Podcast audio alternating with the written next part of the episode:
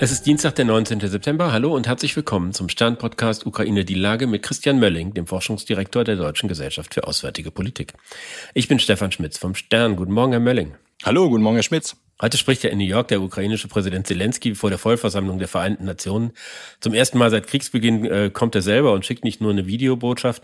Er hat 15 Minuten, um irgendwie was zu bewegen. Ist da überhaupt was möglich? Was erwarten Sie von diesem Auftritt? Ja, man muss sich, glaube ich, vorstellen, dass diese Generaldebatte, äh, die jetzt stattfindet, auch vor der Vollversammlung, schon die Möglichkeit ist, äh, eine der seltenen Möglichkeiten ist für viele Staatslenker, Zelensky quasi aus der Nähe zu sehen. Und ähm, es bleibt dabei, dass die die menschliche Bandbreite besser ist als die Videobandbreite. Das heißt also, alles das, was Zelensky an Emotionen und wichtigen Argumenten rüberbringen kann, lässt sich natürlich viel besser bei so einem Treffen rüberbringen, als wenn man, wenn man Videobotschaften schickt. Das ging in, im letzten Jahr nicht anders, aber ich glaube schon, das macht atmosphärisch äh, einen Unterschied, auch weil die Leute einfach nicht so wahnsinnig viel Zeit haben, sich vielleicht mit den Dingen zu befassen und das anders ist, wenn man die Argumente von Zelensky selber hört trotzdem wirkt es doch irgendwie komplett dysfunktional. Vielleicht noch mehr der Sicherheitsrat als die Vollversammlung.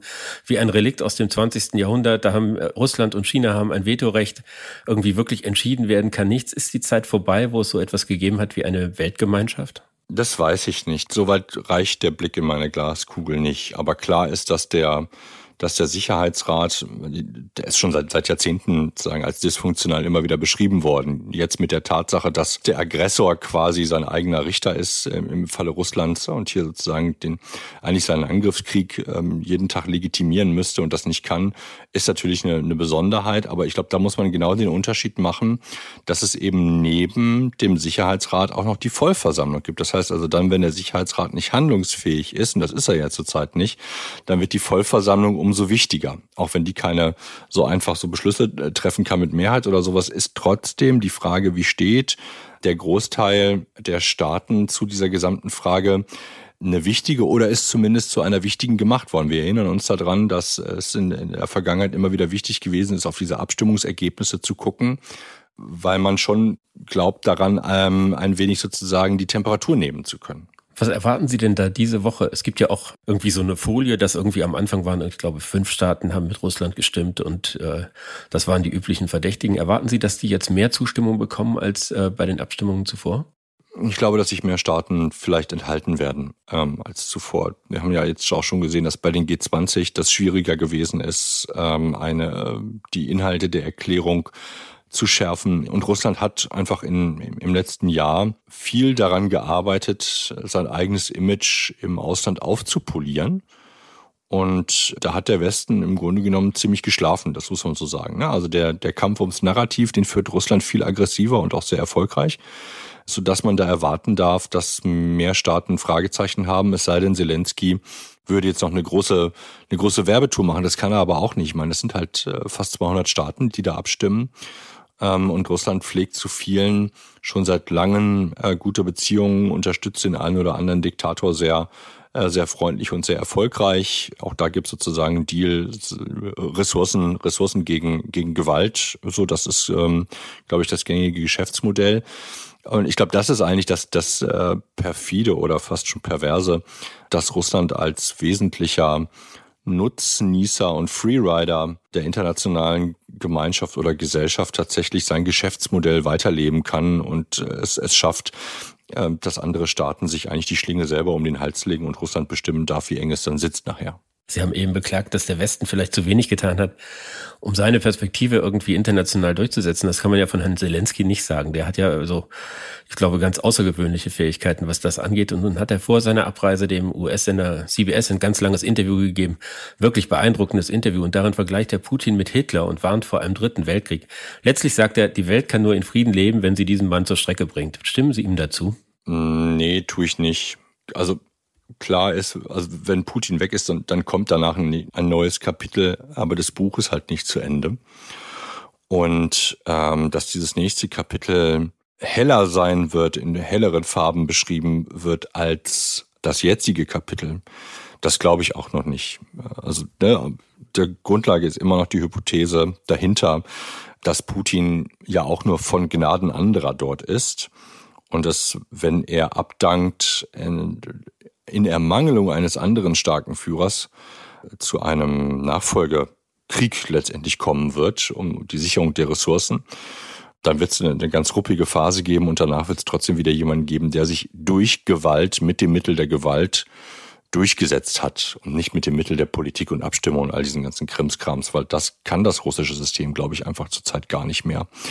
Ähm, also jede, jede Form von Politik, also wo das Volk irgendwie eine Rolle spielt, äh, die ist, das Thema ist, glaube ich, einfach durch. Ich weiß auch nicht, ob es jetzt taktisch so glücklich gewesen ist, den Dritten Weltkrieg an die Wand zu malen, aber das ist eine, eine stilistische Geschichte. In der Sache würde ich ihm da jetzt nicht zustimmen, was das Ende angeht. Vielleicht ist es ein Versuch von ihm sozusagen auch eine eine positive Geschichte erzählen zu können. Aber nee, stimme ich ihm nicht zu. Tut mir leid. Nun ist es ja eins, was der Zelensky in diesen Interviews sagt oder auch was er heute in der Vollversammlung sagt. Die wirklich harten, substanziellen Gespräche wird er eher in Washington führen. Da trifft er Joe Biden, auch äh, führende Vertreter des Kongresses, in dem ja letztlich über die Ukraine-Hilfen entschieden wird.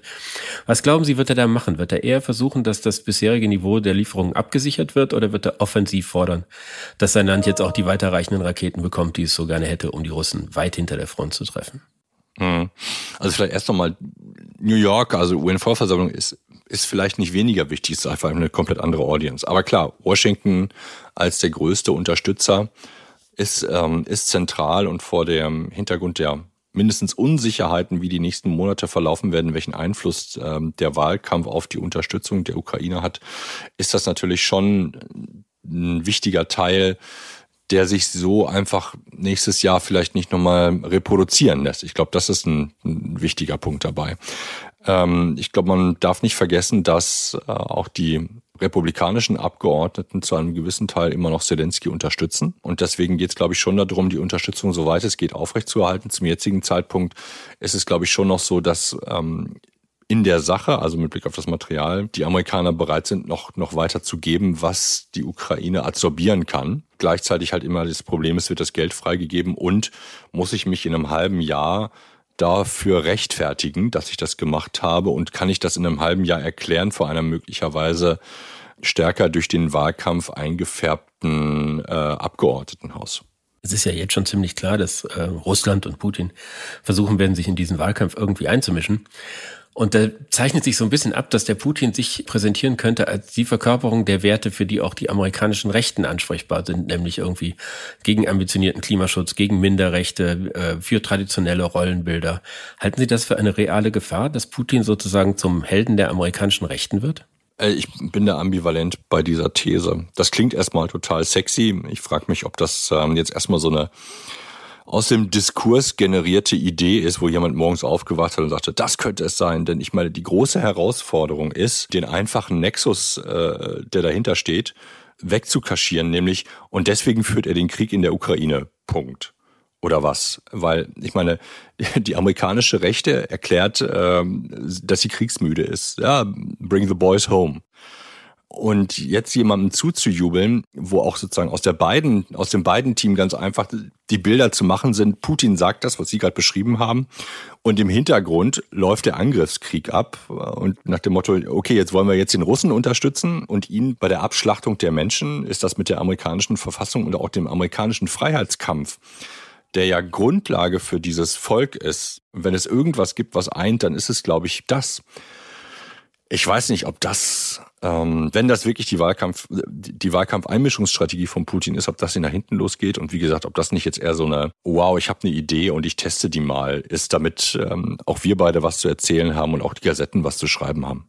Wir werden es erleben was wir jetzt in dieser Woche in New York sehen, überlagert ja so ein bisschen sozusagen das normale Geschäft der Unterstützung der Ukraine. Und zum Beispiel, dass sich heute in Rammstein wieder die Verteidigungsminister der Kontaktgruppe treffen, was ja wirklich eigentlich ein hochrangig besetztes Treffen ist, wo es auch um viel Geld geht. Die Bundesrepublik hat im Vorfeld 400 Millionen weitere Hilfe zugesagt. Was erwarten Sie von diesem Treffen in Rammstein und hat es überhaupt noch irgendeine Bedeutung? Es ist immer noch ein wichtiger Punkt in den Kalendern der Verteidigungsminister. Das heißt also, die Verteidigungsminister reisen da an, was bedeutet, der Apparat, der für sie arbeitet, muss sich vorher Gedanken machen, was brauchen die denn? Und sie müssen quasi auch immer antizipieren als Stab, worauf wird mein Minister, meine Ministerin angesprochen? Was, was, äh, was sind die unangenehmen Fragen, auf die er oder sie eine Antwort haben muss? Das ist schon gut. Ja, also hier muss Politik Antworten geben zu anderer Politik, auch wenn es Exekutivpolitik ist. Und das ist, das ist gut, weil das bedeutet nämlich, dass die Bürokratien äh, nicht einfach vor sich hin muckeln können, wie sie das sonst so gerne machen. Ähm, gleichzeitig ist es, glaube ich, mittlerweile gibt es eine sozusagen eine Ausbalancierung oder Austarierung zwischen dem, was Rammstein bringt auch wenn jeder da was liefern muss und dem, was permanent sozusagen gelaufen ist. Also ich glaube, dass mittlerweile zumindest in diesem Expertenkreis verstanden ist, dass es für den Krieg einen permanenten Fluss von Material und Dienstleistungen einfach geben muss. Das ist jetzt eine sehr technokratische Form, wie, wie sozusagen Unterstützung vom Militär definiert ist, aber das gehört halt einfach mit dazu. Ich glaube, was das ist jetzt meine Idee, die mit der ich jetzt gerade aufwache.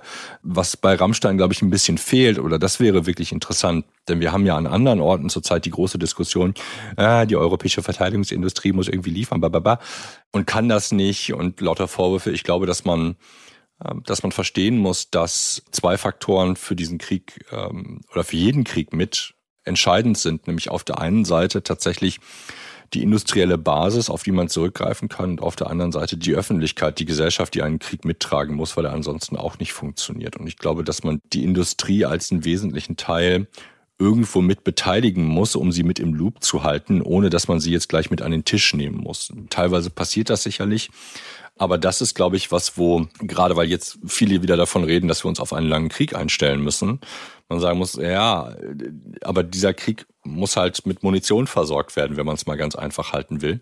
Und es gibt eine Doppelaufgabe, nämlich auf der einen Seite sowohl diesen Krieg weiterhin führbar zu halten durch äh, dadurch, dass man die Ukraine unterstützt und gleichzeitig die eigene, ich sag's mal, Nachrüstung nicht vergessen darf. Auch das ist keine Aufgabe, die innerhalb von zwei Jahren geleistet ist. Also wenn Sie sich vorstellen, dass Deutschland Munition für drei Tage hatte, wir können ja jetzt nicht die alten Lücken auffüllen, dann sind wir wieder bei drei Tagen, sondern wir müssen zu 30 Tagen kommen. Das ist das Zehnfache davon.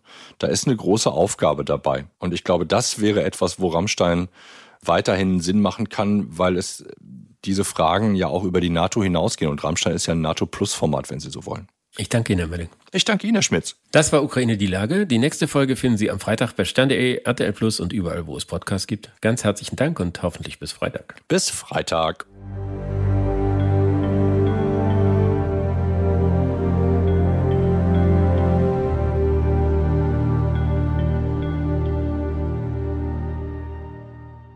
Dieser Podcast ist eine Produktion der Audio Alliance.